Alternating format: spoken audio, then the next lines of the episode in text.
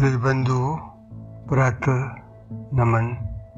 आज मैं आपको तेरहवा एपिसोड पेश कर रहा हूँ, जिसका विषय कुछ अलग हटकर आज के समाज की संकीर्ण मानसिकता से जुड़ा हुआ है। एक समय की बात है कि एक गाँव में साधारण श्रेणी का एक खेतियर किसान रहता था। परिवार में स्वयं, यानी पति पत्नी एक पुत्री तथा तीन पुत्र थे। पिता ने दो पुत्रों के मेधावी होने के कारण कर्ज लेकर शहर में अध्ययन हेतु भेजा। एक पुत्र डॉक्टर एवं दूसरा इंजीनियर बन गया। दोनों की सरकारी अच्छे पद पर नौकरी लग जाने से धनी परिवार में शादी भी हो गई। पिता ने कर्ज लेकर पुत्र की शादी भी एक संयुक्त संभ्रांत परिवार देखकर कर दी। तीसरा पुत्र प्राइमरी स्कूल तक अध्ययन कर पढ़ाई छोड़ पिता के साथ खेती बाड़ी में सहयोग कर रहा था। उसकी शादी के रिश्ते लगभग नहीं आ रही थी।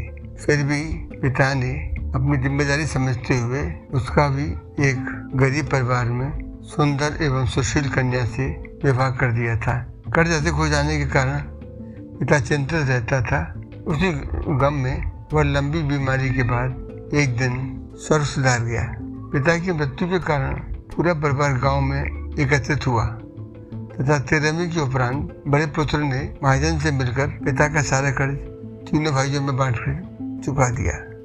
तदुपरांत एक दिन माँ, तीनों भाई एवं बहन एकत्रित होकर भविष्य की योजना पर विचार करने लगे। बड़े भाई ने निर्णय की, घोषणा की कि सारी संपत्ति के तीन हिस्से कर दिए जाए।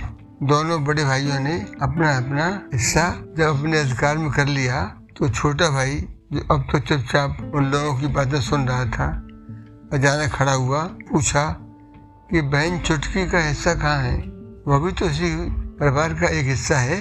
जब बड़े भाइयों ने आनाकानी की तो छोटे भाई ने अपना पूरा हिस्सा चुटकी को सौंपते हुए कहा कि मेरे हिस्से में मेरी प्यारी माँ है।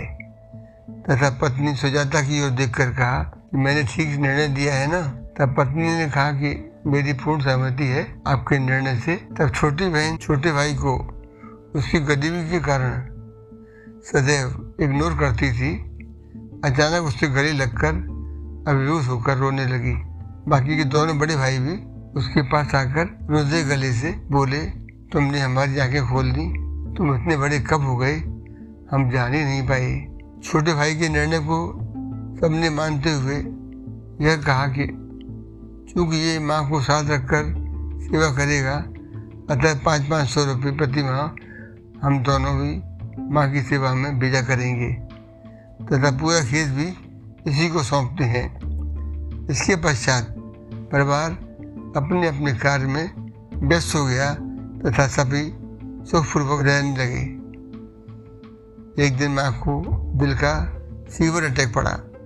तुरंत सरकारी अस्पताल में इलाज कराया लेकिन डॉक्टर्स ने दवा व उचित डाइट देने का परामर्श दिया, जिसकी व्यवस्था करने के लिए माँ ने बड़े बेटे को फ़ोन द्वारा सारी स्थिति से अवगत कराया तथा कहा कि इलाज के लिए अलग से दस हज़ार रुपयों की व्यवस्था करनी है, जिसको सुनकर बड़ी बेटे ने कहा, माँ, चूँकि आपकी नातनी जो बहुत मोटी होती जा रही है, उसको जिम ज्वाइन कराने में तथा एक्स्ट्रा डाइट देने में काफ़ी रकम हर माह खर्च हो रही है।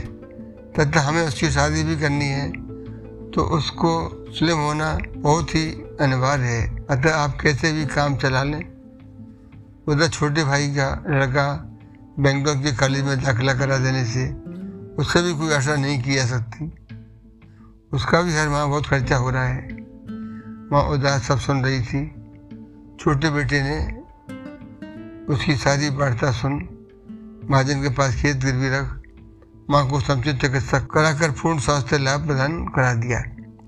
इस तरह बड़े भाइयों ने माँ के अनुरोध के बाद भी उसकी मदद करने का कोई प्रयास ही नहीं किया। वस्तुतः तो सत्य यह है कि बिना प्रयास के इंसान सिर्फ़ नीचे गिर सकता है, ऊपर नहीं उठ सकता।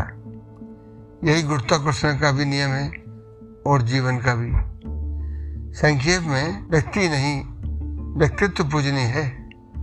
हम सूर्य की पूजा उसकी ऊंचाई या धार्मिक आधार के कारण ही नहीं, अपितु उसकी उपयोगिता एवं गुणों के कारण भी करते हैं। मेरे विचार में लोगों का आदर उसकी संपन्नता के कारण नहीं करें वह तो उसका सम्मान, उनकी उदारता एवं उनके खुले उपयोगी व्यवहार के कारण होनी चाहिए। इति हरे कृष्ण।